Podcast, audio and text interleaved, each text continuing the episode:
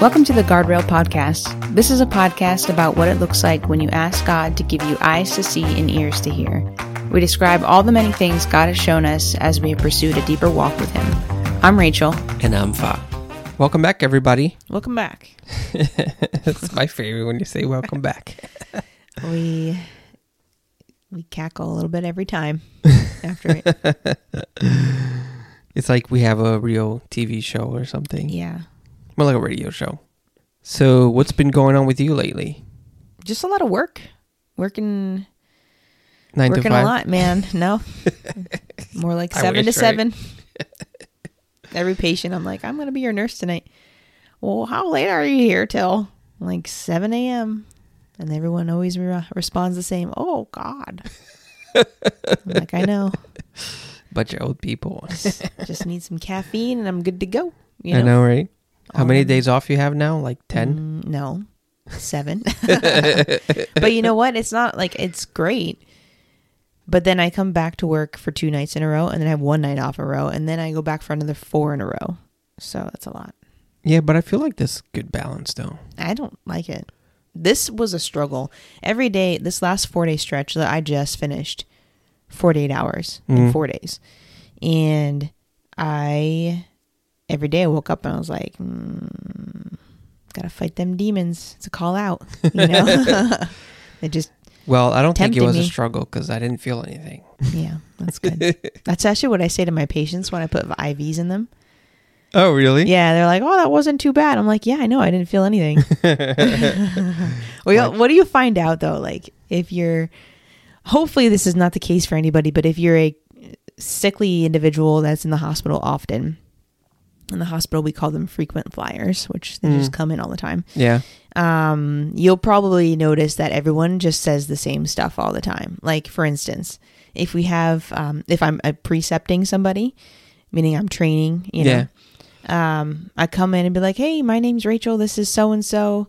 I'm gonna be your nurse today, and so is she. So you get two for the price of one." Oh ha ha ha ha. Yeah, everyone says it. Everyone says it. And then, oh gosh, no, I can't remember all the other ones, but uh, we have other different like sayings in nursing. I love It's it. like we have patients who are independent, you know, can walk around okay. They're Yeah. not crippled or whatever.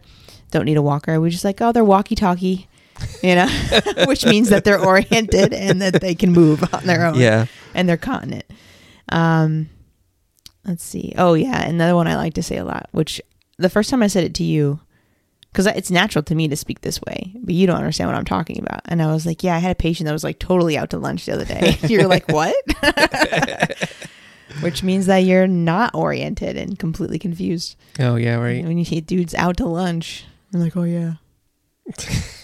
he thought I was his daughter. Yeah. I think we talked about this before, but I remember going to nursing homes to Mhm. deliver like Chinese food, Yeah, you have talked about this. and the old people would hug me and say that I'm their grandson and stuff. oh, God.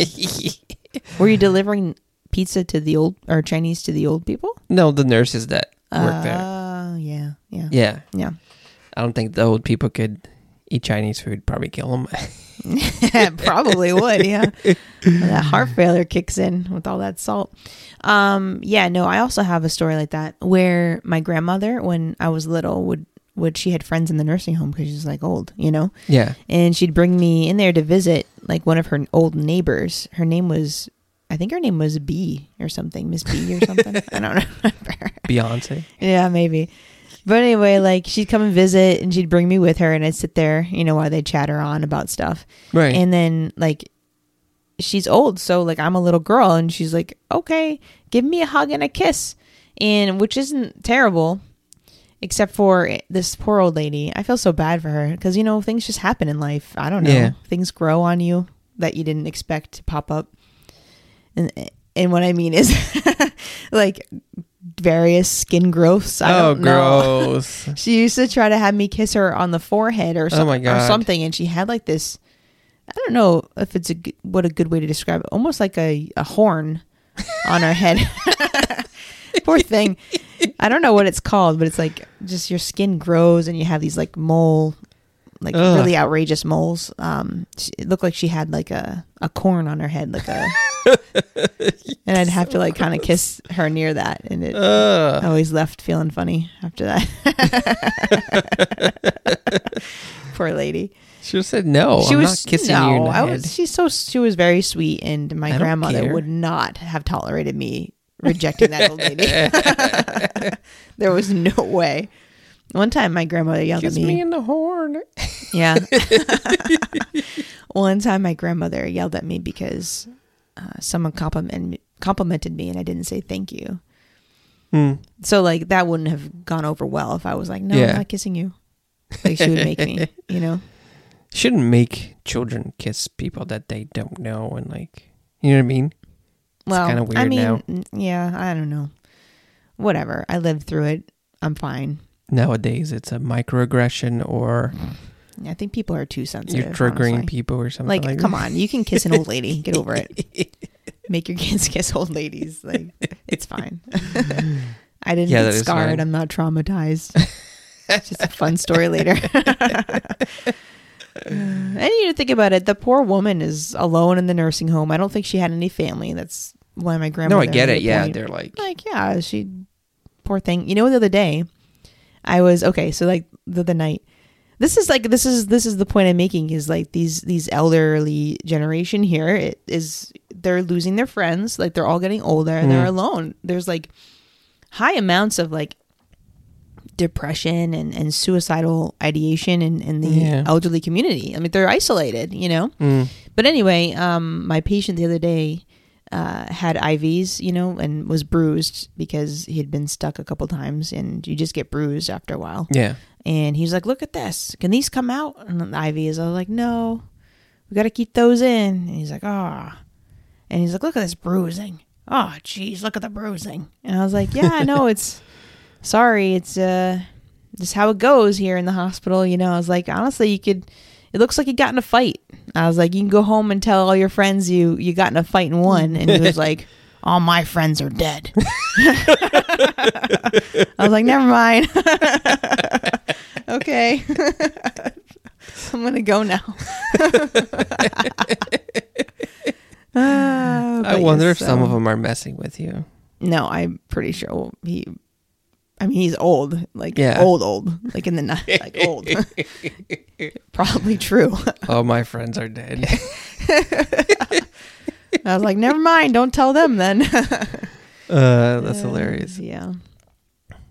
But anyway, What do you want to talk about today? what do you want to talk about today? I had three things that happened to me in the past week or two that I wanted to talk about.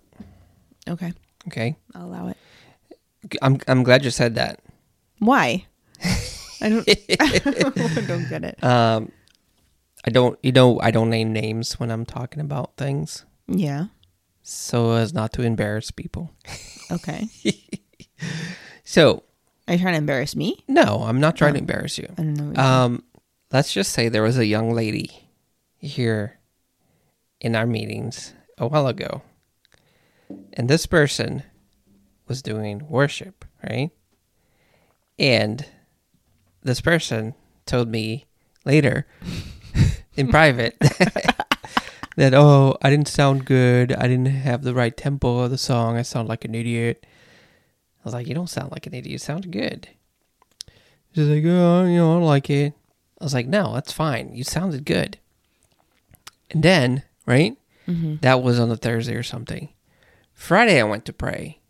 And as I was praying, I remember that conversation I had with that young lady. He's such a weirdo. Uh, that was on my mind. And I was like, oh, yeah. But, like, the Holy Spirit spoke to me about that. Like, the Holy Spirit spoke to me about man's worship, like the worship of humans, right? Mm-hmm. Not the worship of humans, but worship that comes from humans. Yeah. And he was telling me that we're flawed. And of course we're flawed because, you know, we have sin and um, we're tired. You know what I mean? Like it's hard for us to worship sometimes. We have things on our minds. We're stressed out. we aren't perfect with the singing and you know the playing of an instrument or whatever but he said to me that he likes that because it takes effort to worship right? Yeah. and it takes um like you have to have the right heart to worship. So that's why they look at that's why you know the trinity god looks at the heart because you know otherwise they would just see imperfection. And i had this picture of this person playing the guitar and singing and every time that the person would mess up i would hear god say that's my favorite part that was my favorite part like mm. they would look he would look at the imperfection and say i will take your imperfection you know what i mean because mm-hmm. um because you're human because i made you because i know what you go through because i know like your limitations and stuff and you still choose to worship me Yeah. I love it. I was just hearing the Holy Spirit say, I love it. Mm. I love it. And then it shifts to me like I'm seeing um angels worship, right? I passages of the Bible come to mind and stuff and how the angels worship with their body and you know they're in the presence of God and they're like a ball of fire and you know they're singing and they're dancing around the throne of God and stuff and not one note is you know out of tune. Not one movement is wrong. You know what I mean? Mm-hmm. And they're perfect and they're worshiping in God in perfection. But you know it's what they're made to do. Yeah. it's it's their design. They have you know no stress. They have nowhere to be. That that's just like their job to mm-hmm. worship god. You know what i mean? Like they've been doing it forever. And somehow even in their perfect worship god still chooses our worship over that because we actually choose to worship. We actually have free will which angels do not have. Yeah. and we take that and we still offer up our worship to God. And to him that is like a greater worship. You know what I mean? Mm. Because it comes out of our brokenness. It comes out of everything that we're feeling and stuff. And it's just so good to him. It's so pleasant to him. Mm. Like like you know when you you're baking bread and then all of a sudden you smell the bread and it's like smells so good and just like gives you that good feeling. That's what i was feeling like. I was like feeling is that that mm. smell of bread coming up. You know what i mean? Like that good scent. Anyways i thought that that was really cool. And i ended up telling that young lady. Oh my god. Okay. that's the It was me. It was me, guys.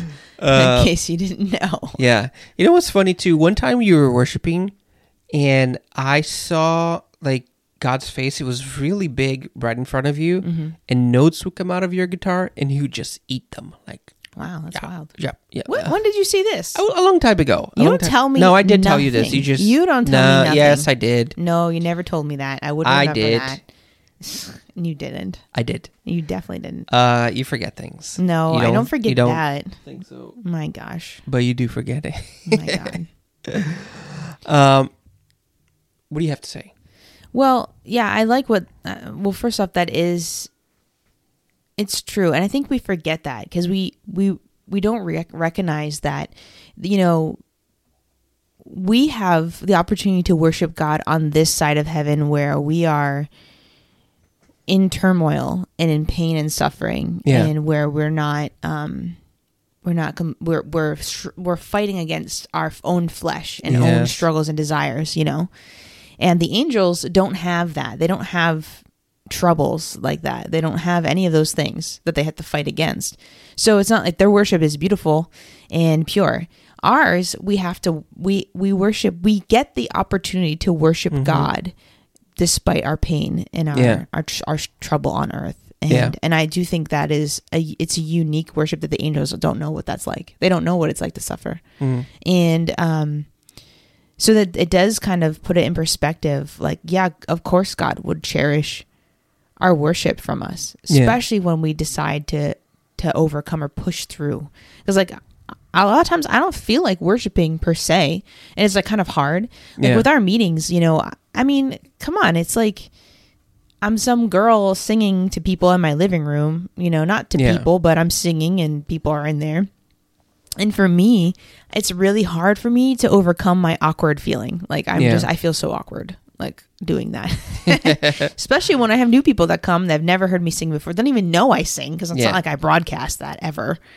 Um and then like you don't even know what background they come from as far as church goes. Like you don't even know what kind of worship they're exposed to half the time Yeah. and then it's just something completely different and and I, it's uncomfortable for me it, it just is and i'm actively being like in my discomfort god i'm still gonna worship you yeah. like even though i feel real weird takes I a lot of feel- faith to worship too because if you think about it the angels are in the presence of god Yeah. they have no doubt that god exists. They have Right. no doubt of what god can do how awesome he is how great he is. Like they know god fully. Yeah. They feel him. They see him. You know what i mean? They, Right. there's no there's no doubt. there's no doubt about anything. It's evident. And they're, they're never it. yes in- like, yeah they're never in pain.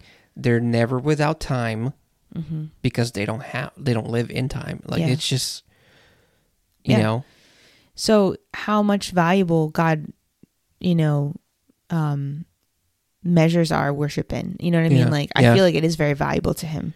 It does take you- sacrifice to worship. It takes a lot of things to worship. It, it does. Um but yeah i mean of- and it's it's it's reassuring to me because i think i come out of and we come out of like um i don't know a lot of church settings where people are like well okay for instance i'm i've been on worship teams for the last i don't even know now almost 20 years maybe. Well maybe i don't know maybe not that long i don't know how long it's I been mean, you're like only 25 yeah, never mind. Um, uh, no, I mean, at least like s- 15, 13 years, maybe. yeah Yeah, I don't, I forgot how old I was for a minute.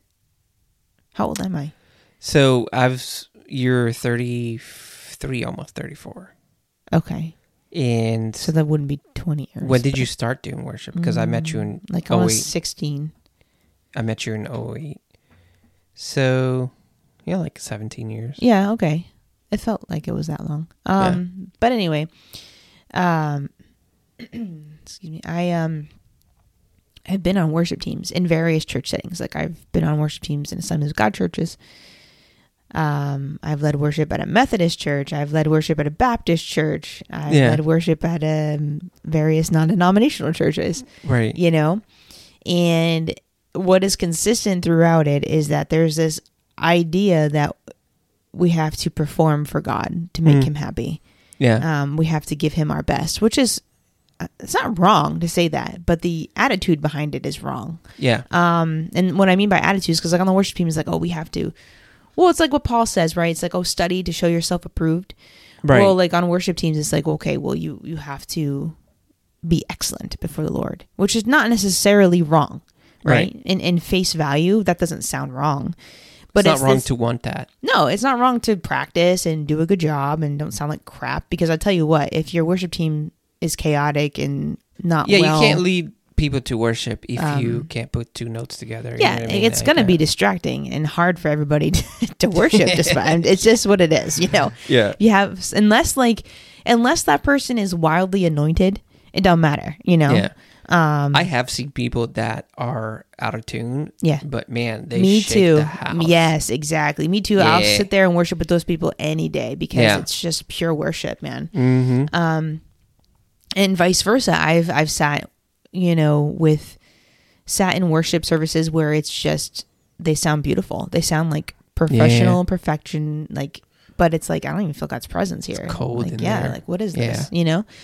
So um I, don't think it's wrong to want to be good and sound good and practice and know your craft and do it well. Um i think that um the attitude though uh, gets real mixed up and it's hard to understand the boundaries where it comes to is this a performance or is this actual worship? Yeah, um but people that really get into it like no we have to practice we have to be perfect we have to be excellent blah blah blah like i don't think god's asking for that right. actually i know what god's asking for when um when jesus at the woman with the well dude like Yeah, he says there's coming a time when we're going to worship in spirit and truth that's what he asks for when we worship in spirit Yeah. and truth and only until recently did i actually understand what that totally means it's like you're worshiping in spirit and in truth. In truth about what? In truth about who you are and Right. in truth about who God is. When you are outside of those lines, that worship's no good. Yeah. Meaning, like, I'm not going to come to you, God, being deceptive in my worship. Meaning, Right. I am not in this worship. Like, I don't care and I'm just performing. That's not in truth of who you are. Or you're coming to God like a Pharisee. It's like, I'm holy and I'm doing this and I'm just doing Yeah. this and whatever. No, it's the woman at the well understood and agreed with the truth of who she was. She understood, oh, yeah, no, I've had five husbands and the guy I'm with is not my husband. Come, everybody, and take a look at this guy that knows everything about me Yeah. because now I'm going to worship him in spirit and truth, truth about who I am. That's Yeah. the kind of worship that God requires from us, in truth about who we are, um, and then in truth about who He is. Mm-hmm. Um, he doesn't ask you to be perfect. He doesn't ask you to sound amazing. He asks you to be honest. Yeah. Be honest about who you are. Be honest that you are a sinner and that you need God and that you need His presence, and Yeah. that you know without it, it's like death without His presence. Yeah. Right. Um, so yeah, I think that was the biggest deal for me is about being honest about needing God. hmm Because if you grew up in church, you can fall into the lie that you are a good person yeah, and you're better than other people, hmm and you got that self righteousness self righteousness things on on Yeah. you. You know what I mean? yeah, But everybody sinned. right, You know what I mean? right, Everyone needs it. yeah, Everyone's broken. Everyone's messed up. Yeah. I- Um. well here also too it's like if you come to god in your worship and you're denying okay if you're coming to god to worship on a sunday morning at church and you're worshiping god but you also have a bunch of idols in your heart you got idols and you've got you're not honest about who you are like for instance like we we like a bunch of idols in our lives Yeah.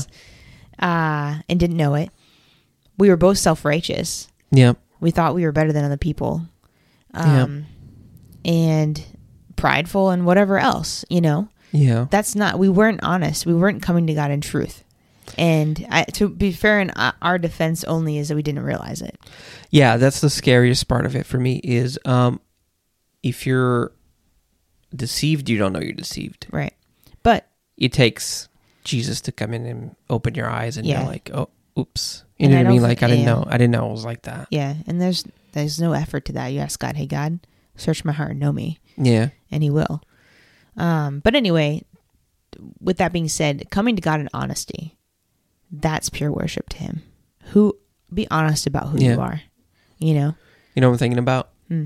That phrase that Daryl Johnson said, "Let it be the real me that worships you. mm-hmm. Let it be the real you that receives the worship." yeah Something like that, right? Yeah, Sounds so good. yeah yeah It's so good. You need you need to worship God with the real you, which means in truth. You know what I mean? yeah Yeah. That moves him. That Yeah. moves God.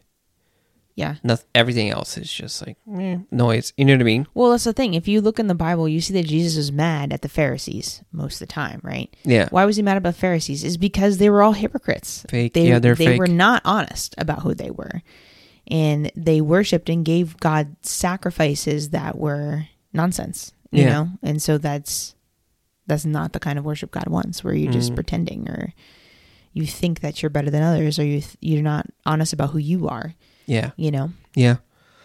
Yeah, 100%. What else? what else Do you have anything else to say about this about what you want to say? Because I think I got something else I want to share too. go ahead There's three things, but I think that we might run out of time. So, another thing I wanted to talk about today is uh, just right now, as I was praying, I had myself a little vision. And like I was seeing our backyard, mm-hmm. and I was seeing the fire pit, and I was seeing Jesus lay down like wood, firewood. And as he was laying down firewood, I noticed that one log was me, and then another log was you, Mm. and another log was Lily and Addie, right? Mm-hmm. That's the picture I was seeing. And then he would light the fire. Right? He would light the fire. He had a chair. He sat down. He watched the fire. Mm. As he watched the fire, people would come in. And it was kind of like a, you know, late fall day, early winter. Mm-hmm. And people were like wet and shivering. Hmm. So they would sit by the fire and get warmed up. Hmm. We warmed them up. Hmm. But Jesus was the one orchestrating everything. Mm. You know what I mean? Yeah. It was such a little cool. It was such a cool like experience I had. And it makes a lot of sense because that's what's happening to us right now. Yeah. You know what I mean? Like Yeah. uh we're just here. I feel like I'm on fire. Yeah. You probably feel that way too. yeah. And people come in. You know what I mean? Like like people are filtering in and out of our homes and like they're being touched and and and I think that they, you know, where they were shivering once and they were hypothermic and cold, they warm up, they cozy up, they, you know, look at Jesus and it's like, you know, they fall in love. Yeah. And it's really nice to be a part of that. You know what I mean? Like it's really nice to be I don't like to use this phrase, but it's really nice to be used by God. It's really nice to be partner with God Yeah. to help other people. Like I've never in my, you know, life as a Christian been a part of like ministering to people. I've never been a part of like seeing people be transformed and everything. And it's amazing. It's really nice. Yeah. It's honestly the thing I look forward to the most Yeah. because it feels so good to just I don't know, man. Like just tell people uh, you know, it's like it's not complicated. It's not hard like this is simple. God is looking to simple things. I know that the church makes it hard for people. I know that they make it like difficult. They make it they confuse things and they confuse people. You know what I mean? Like this is so simple. Like seeking God is so simple. Um just being in his presence so simple. And we like overcomplicate things so much that people Yeah. are like leaving. Yeah. And then when they figure out like they're miles from God and you know, they're like hypothermic and almost dying. You know what I mean? Like it's Mhm. it's awful to see people like that. I've been like that. You've been like that. Everybody has had that, you know, yeah. experience. Yeah. No, it's true. Um, it's kind of wild, and like to what you were saying, like this feels like life to me. This feels like the meaning of life to me. Yeah. It's like whenever I'm preaching or sh- praying for somebody or whatever, I'm like, my my Lord, like this is what I was made for. Yeah. Like this is so exciting. Um, God is the only thing I want to talk about, and the only thing I want to you know, like think about, and Yeah. but it wasn't always like that for me but it is now and i can see that but what what's so great about it is is that god does the work here Yeah. like we're not doing anything like, I know, right? literally don't know what's going on half the time It's what I, I saw. just He know- did everything. he did he does everything he's the one putting us on the fire he's the one starting the fire he's the one drawing others to the like people go to the fire you know yeah. um what i'm trying to say is that it's not by works you know what i'm trying to say like Yeah. it's not it's not by our power or might right it's by the spirit. I know. it's by the spirit. And i think we can get caught up. I think you know people who are career ministers you know? Yeah. this is what they do for a living. Um, that's a lot of stress and a lot of pressure when your livelihood depends on it. Um, Right. and so making things happening and, and coming up with plans and this and that um, i think i think a lot of times ministers uh, get caught up in that Mm. because they feel like they need to. But what I'm learning is is that the more I just let things happen naturally, but it's like God, I'm here. I want you to use me, send me, do what you want with me, help me to listen to you and follow you and copy Yeah. what you're doing. Um I'm realizing I'm really not putting much effort in. Like I'm I'm putting effort in in my prayer time. Like I pray, I'm spending time with God. Right. That's the effort. That's Yeah. the that's Yeah. the and that's not a striving thing either. It's just like, oh no, I'm coming to you, God, hungry. I'm hungry because I didn't fill up before I came in. I didn't fill up on the world. I didn't fill up on podcasts, which is sounds funny. I didn't fill up on other people's opinions. I didn't fill up on TV. yeah, don't listen to our podcast. Don't listen to our podcast if it means that you're not spending time with God. Yeah, it's true. Go spend time with God, and then then you can listen to our podcast if you want. Yeah. But what I'm trying to say is, is like I'm not coming to God already half full. I'm coming to God hungry, Yeah. and so that's where that's that's the work, so to speak, that I'm putting in. That's the effort I'm Mm. Yeah. putting in is time with God, and then other things are just happening uh, around me, you know, and I'm learning to to figure out what it means to f- be led by the Spirit and controlled by the Spirit and not the flesh. And I'm learning what it means when I'm walking around and all of a sudden I have like this notion out of nowhere. I used to like totally ignore these random thoughts um, to do and say things to people. yeah. I used too. to have them and just ignored them. Now I'm like, wait a minute. Am I supposed to say something Yeah. to that person? You know? Yeah, I'm doing that all the time. Like for instance, I told you about the lady at the gas station, right? You did. Um but anyway, so you Tell know, that story. Should I tell? Okay. Yeah, of course. So no, all right. So like the other for weeks now, my routine when I go to work is like I stop at the gas station that's like literally right next to us down the road and get an energy drink. With the dunks. uh it does have Dunkin' with it, yeah.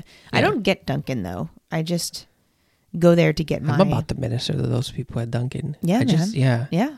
It's crazy. They're so friendly to me, which is weird because we're in New England and people are not yeah, friendly are to you. friendly here. Yeah. Right. Well, same thing. This one girl, she's like young. She has to be in her early twenties. Um, I was dressed in my scrubs. I'm getting my like, you know, twelve hour shift preparations, like energy drinks Mhm. and whatever else. And so I go over and I cash out, and she's like, "Oh, are you a nurse?" And I was like, "Yeah."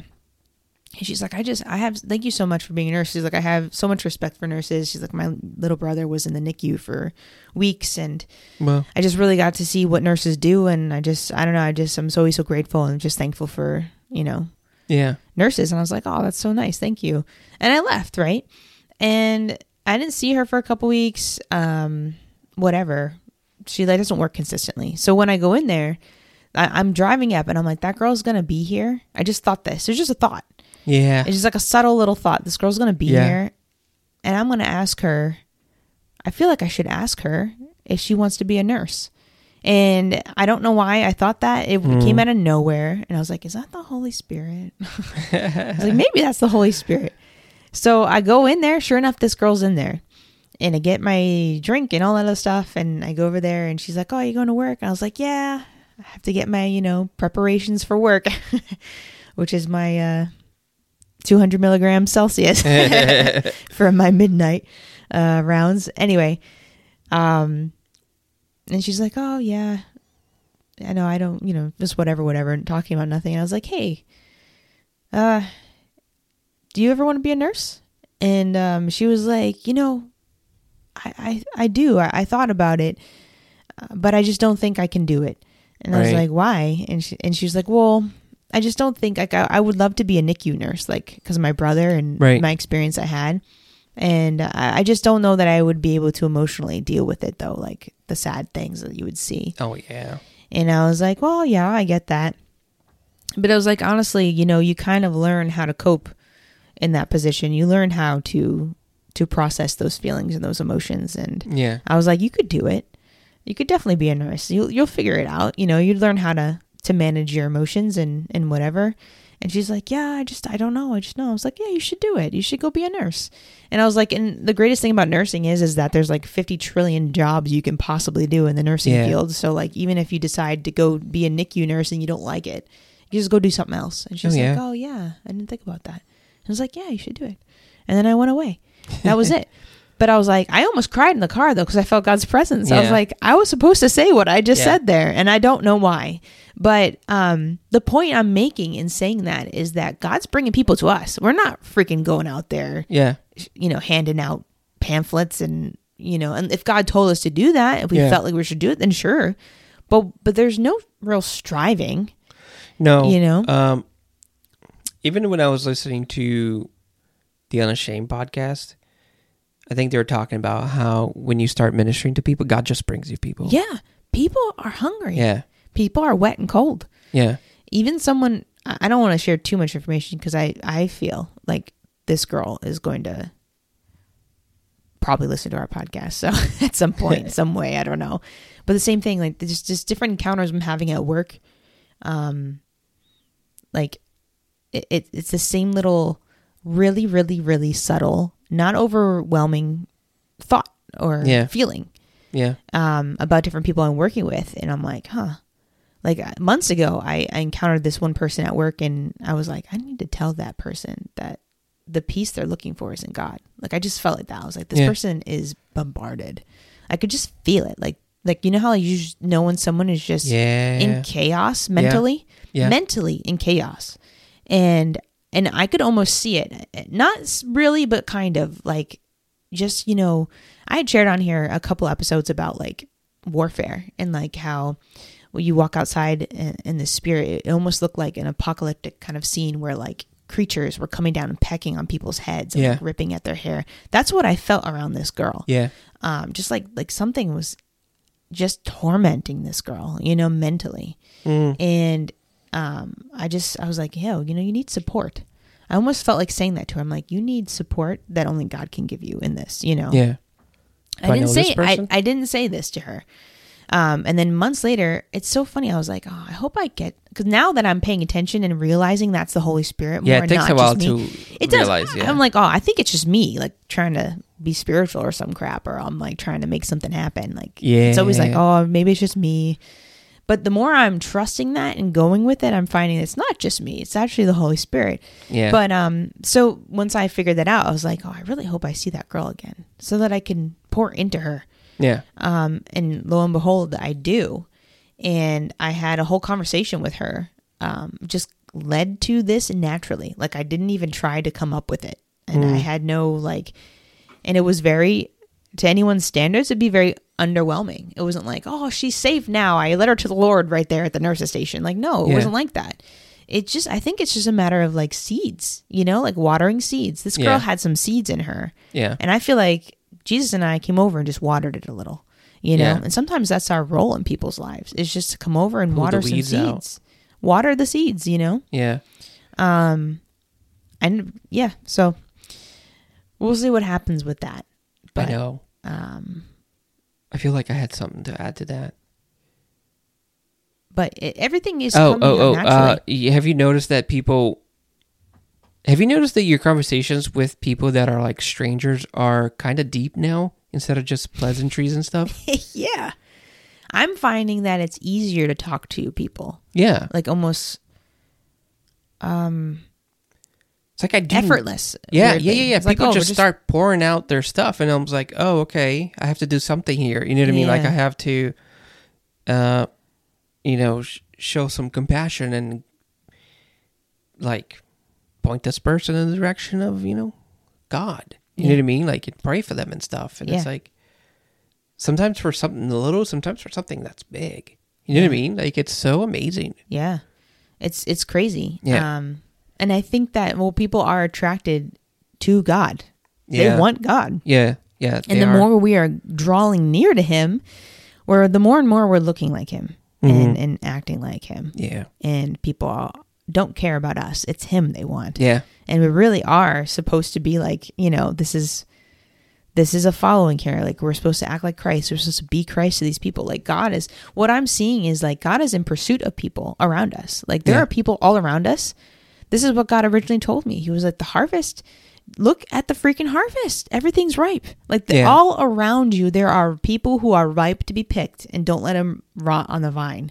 But if you don't have eyes to see these people, you are going to let them rot. yeah, And what God is like, I need people to go get these people for me. Go get that one. You know, leave the 99 and go get the one that's lost. Like, I Mm. Need somebody to go get that one for me. And True. that's what I feel like we're doing. yeah. You know? You can get hired right now for that harvest because they have a shortage of workers. Yeah. That's You right. know what I mean? Like it's crazy. Right. If you say yes, it just Yeah. happens. It happens. Uh, I think we just get caught up, at least I have in the past, about like, what do I need to start doing? What do I need to do? What do I need to do? What do I need to do to make this happen? How do I keep doing this? And the less, the the less I do that, and the more I'm like, okay, God, just include me in what you're doing already. Like, just Mhm. include me in what you're doing. That's when things actually start happening. I'm not putting in real effort here, except for the effort is to be close to Jesus and to listen and obey. Right. That's the effort. And to be in the spirit and not the flesh. That's a real effort. Let me tell you that much. That yeah. Um, I would say f- fighting yourself is the hardest fight. I think. Uh, what's crazy to me is what I'm learning is is that you know like the Bible says our fight is not against flesh and blood, but the Yeah. powers and principalities of the world, right? And which is true. The enemy is after us, actively working against us, tormenting us at different times. Meaning like they'll accuse you and you know this and that. But I used to I used to see this in a such a different way now. Um so like you know you there are different times when like the enemy you're definitely being attacked by the enemy like which is basically i think it pretty much chalks down to him like accusing you or lying to you or making you believe something that's not true. Right. um and so what do you do? You rebuke that and that's it right? I used to harp on that way more than it is absolutely necessary. And what i mean is is like i used to think that the enemy's role in our lives was much greater than what it is. I don't think that the enemy is as big of a problem this is going to sound weird as big as a problem as our own flesh is Right. our flesh is really the bigger problem and um, the enemy knows that and he'll have you fighting him meanwhile your flesh is running rampant and you're just doing whatever you want Yeah. um, does that make any sense It does. That's the third thing I wanted to share. Really? about. Yeah. So because I've I've been reading Samuel, right? And the book of Samuel is mostly about what? David. Right? yeah Greatest king Israel has ever had. yep Everybody thinks of Samuel and uh, of David and they think about who? What's the most famous story about David? bathsheba No. what No, Goliath. oh okay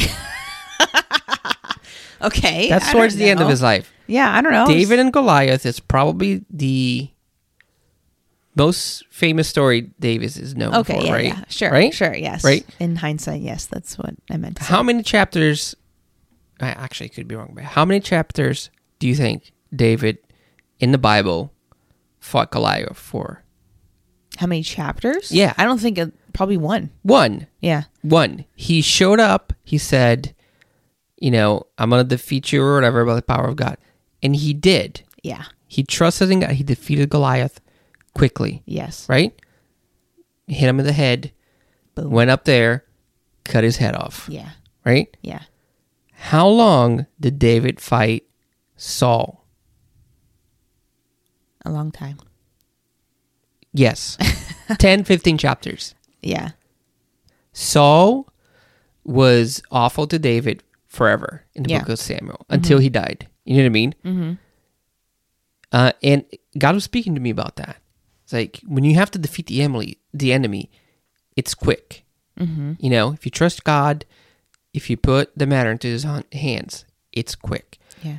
When you have to fight somebody else that you know is a person that's also aka a Christian or somebody else takes you forever, right? Uh-huh. Because David understood that Saul was chosen by God to be king of Israel. Mm-hmm. Even though he was wicked, God didn't do anything against Saul because he was also chosen. David didn't do anything against Saul. Mm-hmm. So, and Saul was like awful and bipolar, and he did a bunch of things wrong. Like he consulted Mediums s- and stuff. spirits Yeah. and stuff like that. So, even though Saul was awful to David, God didn't strike down Saul right away. He Mhm. gave Saul like a ton of time to like repent and turn his way, which he never did. Mm-hmm. Uh, it was until like God got tired of Saul that was like, all right, it's going to be a battle tomorrow, which is what like which is what Samuel told Saul. There's going to be a battle to uh, uh, after he was dead. By the way, it's going to be a battle tomorrow.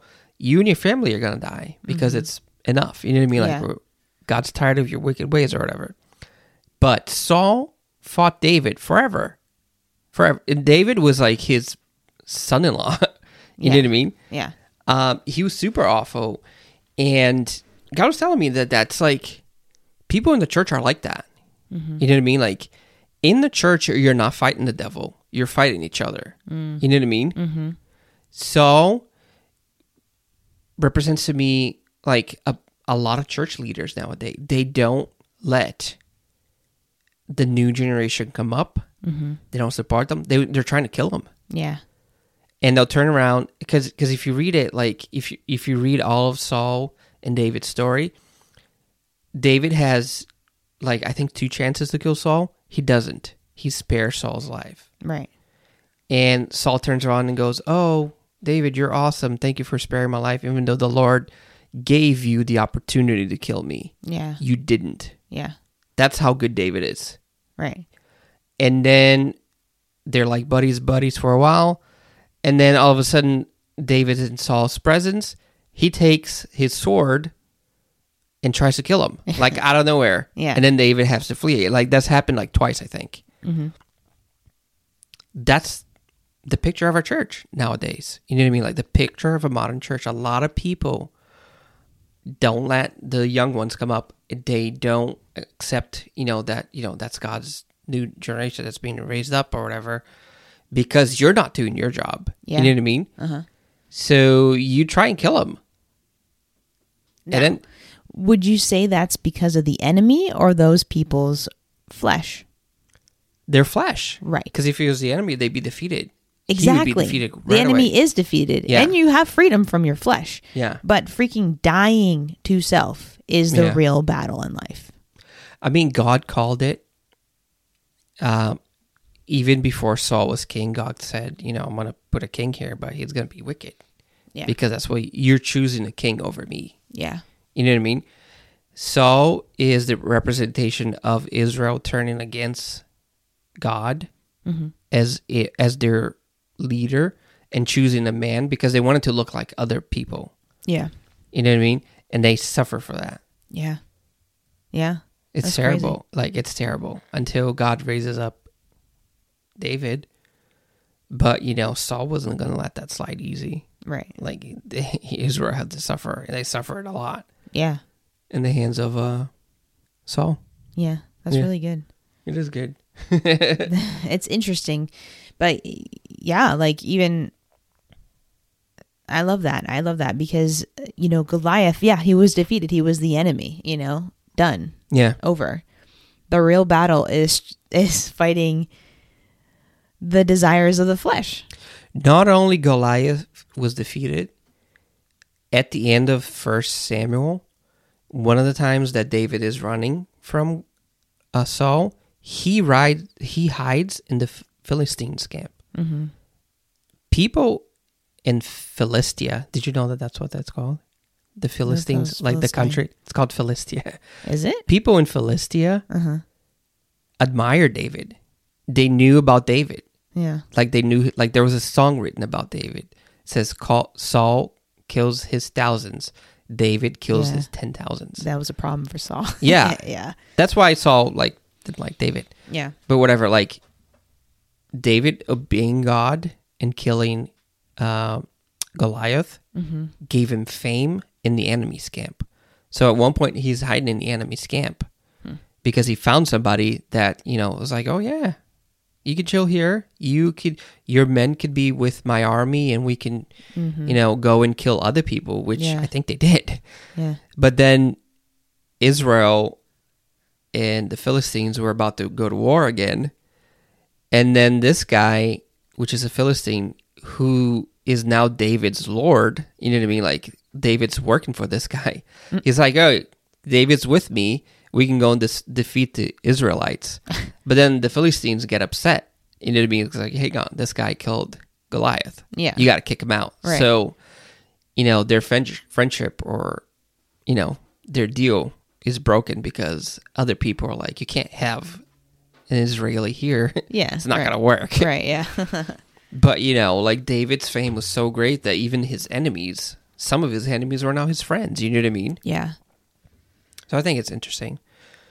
I can't wait to get into Second Samuel and see what happens. it feels like if I've never read it. Yeah, it feels like I'm reading the Bible for the first time. That's You know how I mean? Like- feel every time I open it up and look at stuff. I'm like, oh, I never read that before, Yeah, but I have like 20 times. Yeah, But yeah, that's crazy though. I, I mean, like, again, I think the more I'm getting closer to God, the more power that the enemy has is I'm like, wait a minute, they don't have any power. They actually don't. Mm, yeah. But we give them so much power in our minds because Yeah, we, we think do. that they have control over things. They don't. Yeah. They're literally just there to influence. Yeah. It's just they're influencers.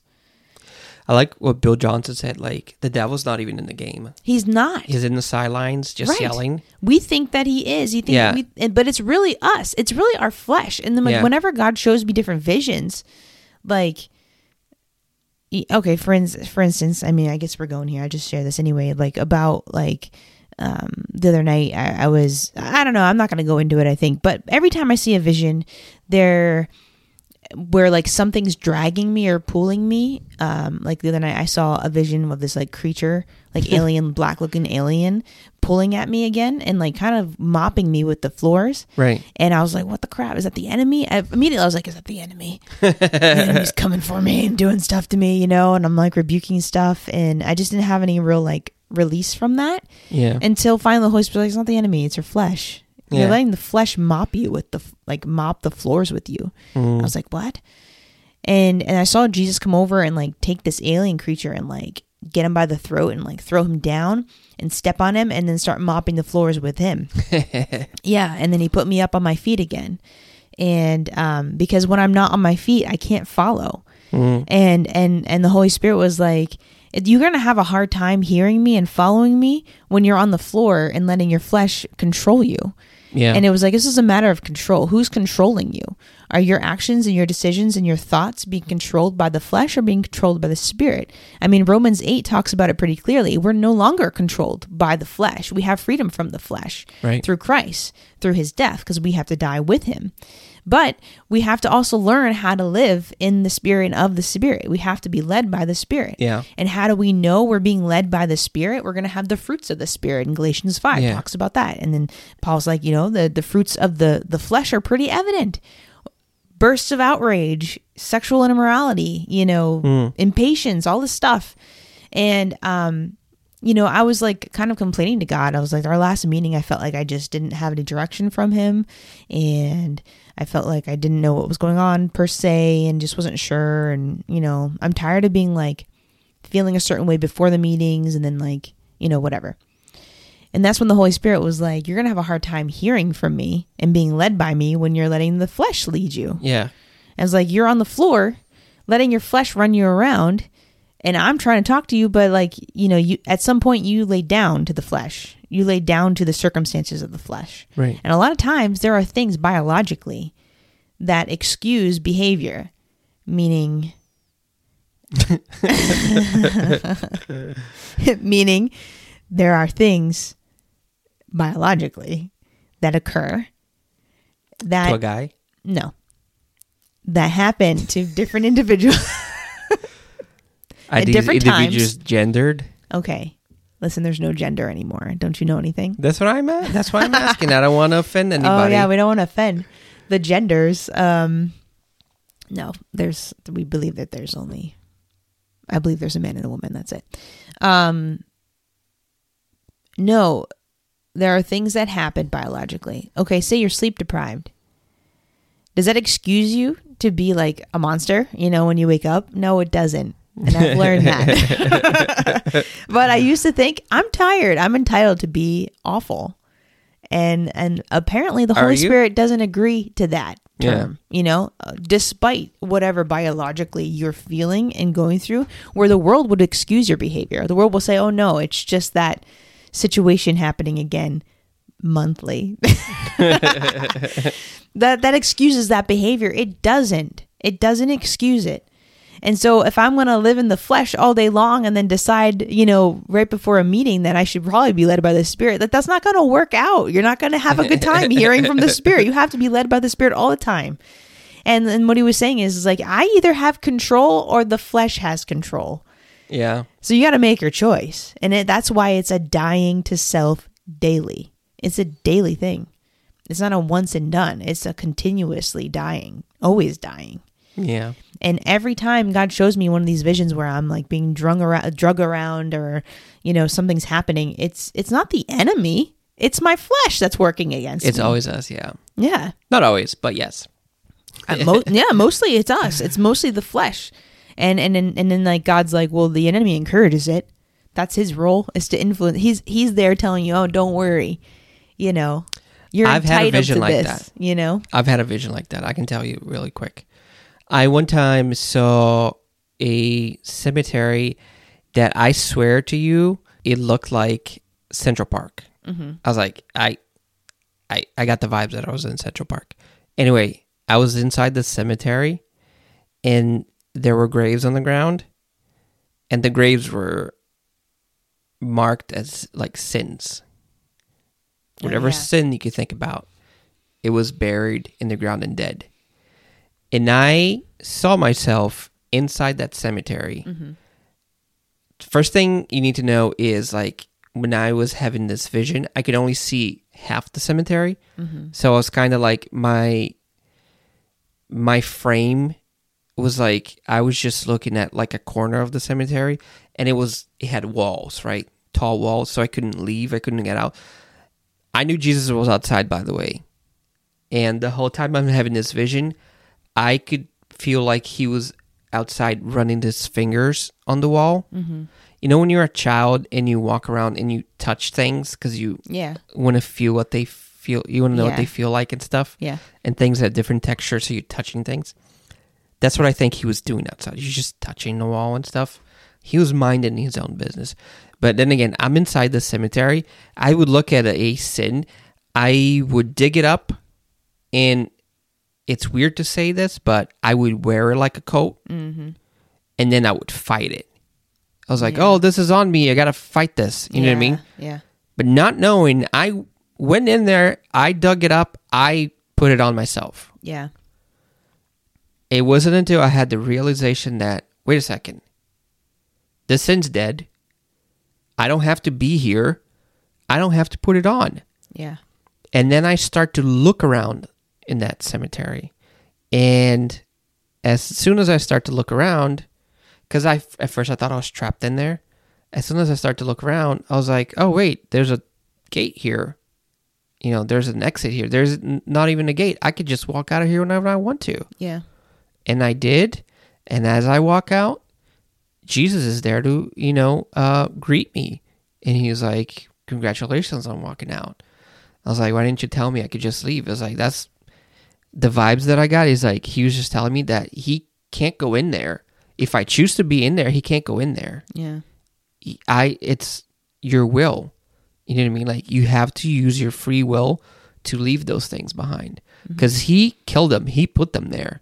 You know what I mean? But if you choose to go back in there and wear your sin, that's on you. Yeah.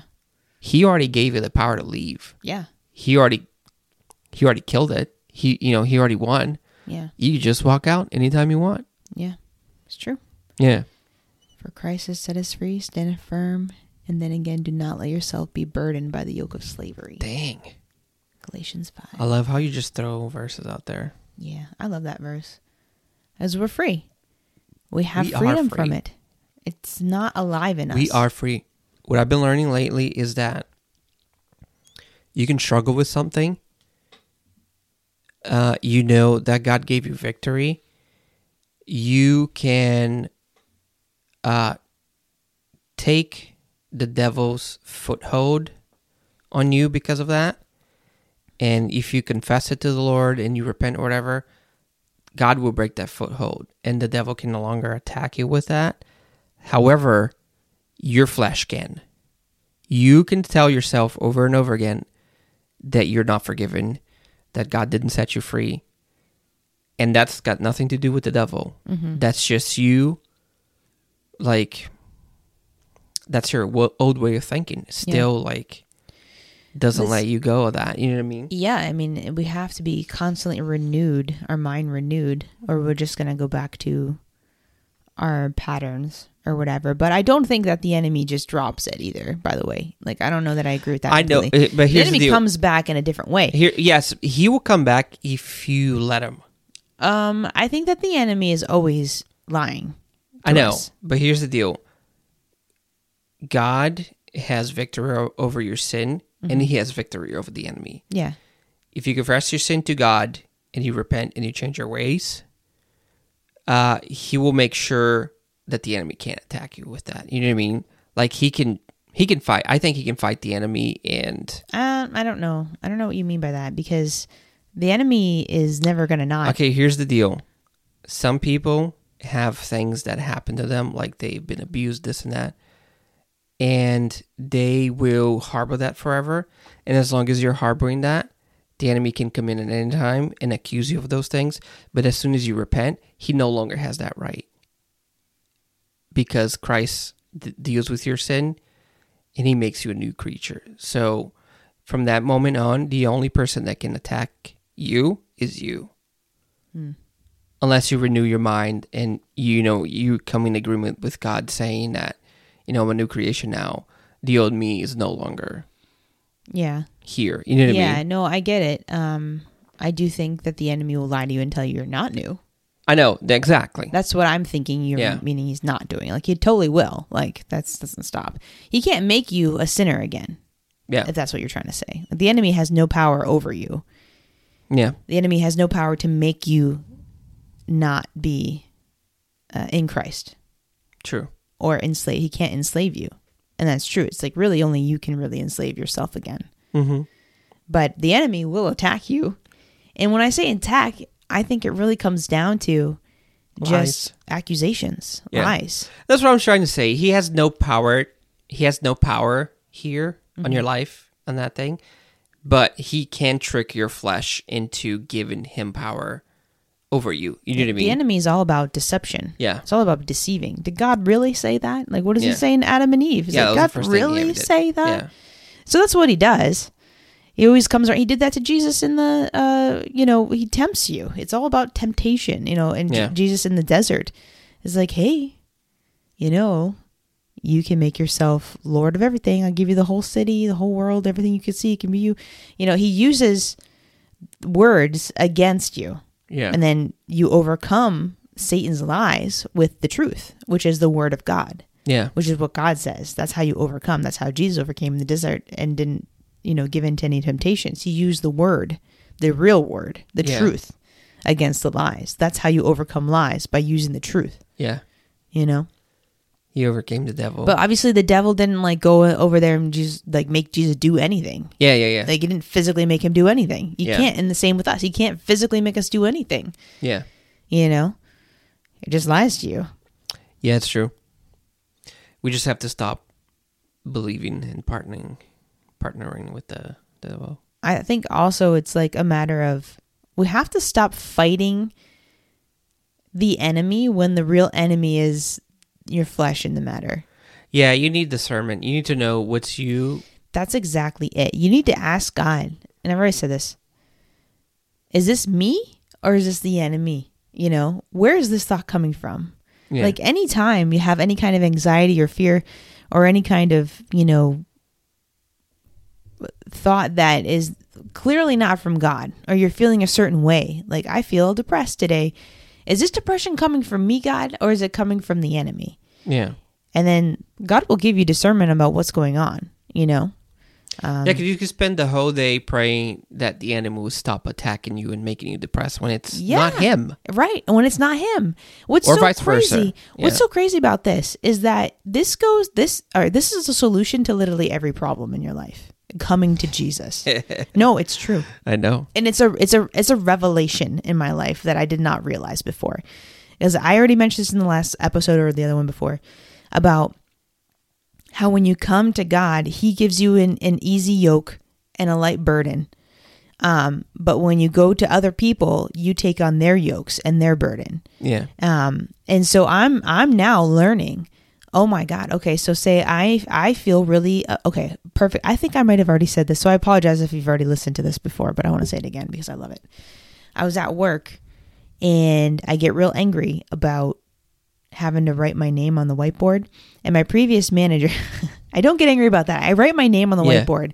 It's just that if I'm so busy and I don't get a chance to, the last thing I want to hear at seven o'clock in the morning while I'm trying to give report and leave is like, who did it right? Who was the nurse that had this room? Your name's not on the board, you know, or like your the date's not updated. And Yeah. like, meanwhile, I could literally be like doing chest compressions on somebody, and that's the first thing you're gonna come at me about, not about the patient. So it just really, really gets in my. s- I could just, oh, it gets under me so bad, you know. So I'm on the way home because we have a new manager now. It's actually an interim manager. They're trying to find a manager, but um, so it's actually like one of the like chief chief operating officers of the hospital. Are you serious? Yeah, it's kind of wild. She's overseeing everything because there's apparently multiple managers that are out now, sick or something, or they left. And so like literally like the top people are trying to like cover these spots Wow. for the time being until they find replacements. So she's come around, she's going into these rooms checking for things to like crap on us about. so that makes me super upset because like my job's already hard enough. I don't need management to come at me about something stupid like whiteboards. I think it's so Yeah. stupid. So I'm I'm I'm fuming. No, meanwhile, literally no one said anything to me. Like I didn't get in trouble. I'm just angry at the thought, you know. So I'm on my way home Yeah. thinking preparing myself to get like an email about how I'm not good at writing my name on the board or something and whatever. And I'm fuming about it. I'm like so annoyed. I'm like, you know, they I'm like I'm like arguing in my head. You know how you like have arguments in your head? and You're like Yes. you're oh, you're always winning. Yeah, like Yes. you're so smart in your head. And I'm like, you know, um, the hospital only cares about money. They only care about the the government kickbacks, you know, because that's that's the only reason. Like, if you miss a certain documentation, like with something like a compression boot isn't on, that's that the only reason they care that that's not documented, and they were so that they can get billed for that. Like the patient Yeah. can be billed. Like all they care about, all the documentation, all the things we do. They don't care about the patient. They just care about their money, and they want money from the insurance companies. And you know, they they whatever whatever. I'm just like arguing saying stuff in my head. Mm. Yeah. And then finally, I stopped myself because I recently learned, God, my anger right now is it coming from? Where is this coming from? Like, is this the enemy? Is it me? Why am I so upset? And I was like, I'm just gonna give you this feeling. I'm Yeah. angry, and you tell me what my part in it is. Meaning, I'm gonna give you the situation at work. Um, I'm tired of ruminating on it. I want your yoke. I want your burden. You tell me what I have to do right now. And literally, the Holy Spirit was like, Well, you're prideful. And that's why you're angry. the Holy Spirit's like, Your pride is making you angry. And Uh oh. and he was like, Don't you think it's interesting that you're the only one that's been talking about this at work and annoyed about it? No one else is? I was like, What do you mean? He's like, Everyone else seems to manage to write their name on the board and writes the date on the board except for you. Mm. And I was like, Yeah. He's like, Why do you think that is? I'm like, I don't know. And the Holy Spirit's like, That's because you think you're too good to do it. it's like your pride is making you upset. Yeah. If you lay down your pride, you won't be upset anymore about doing something that's a part of your job. It's a part of your job. And I was like, Oh my God, you're definitely right. I think I'm too good. I'm I'm too good of a nurse. I need to be taking care of my patients, not not writing my name on the board like some kind Yeah. of nobody or whatever. Uh, and Lois was like, "Yeah, you're just prideful." And so, what did I have to do? I had to repent and let it die because that was Mm. my flesh. Yeah. You know? That's beautiful. Yeah. You know, uh, you know that issue we've been having with the tax people. Mm-hmm.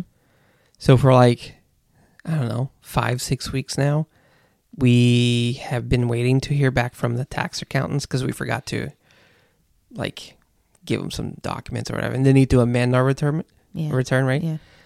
Every time we call, this lady's never there. Yeah. She never returns our phone calls. And it's been a pain for like five, six weeks. Until like last week, I think.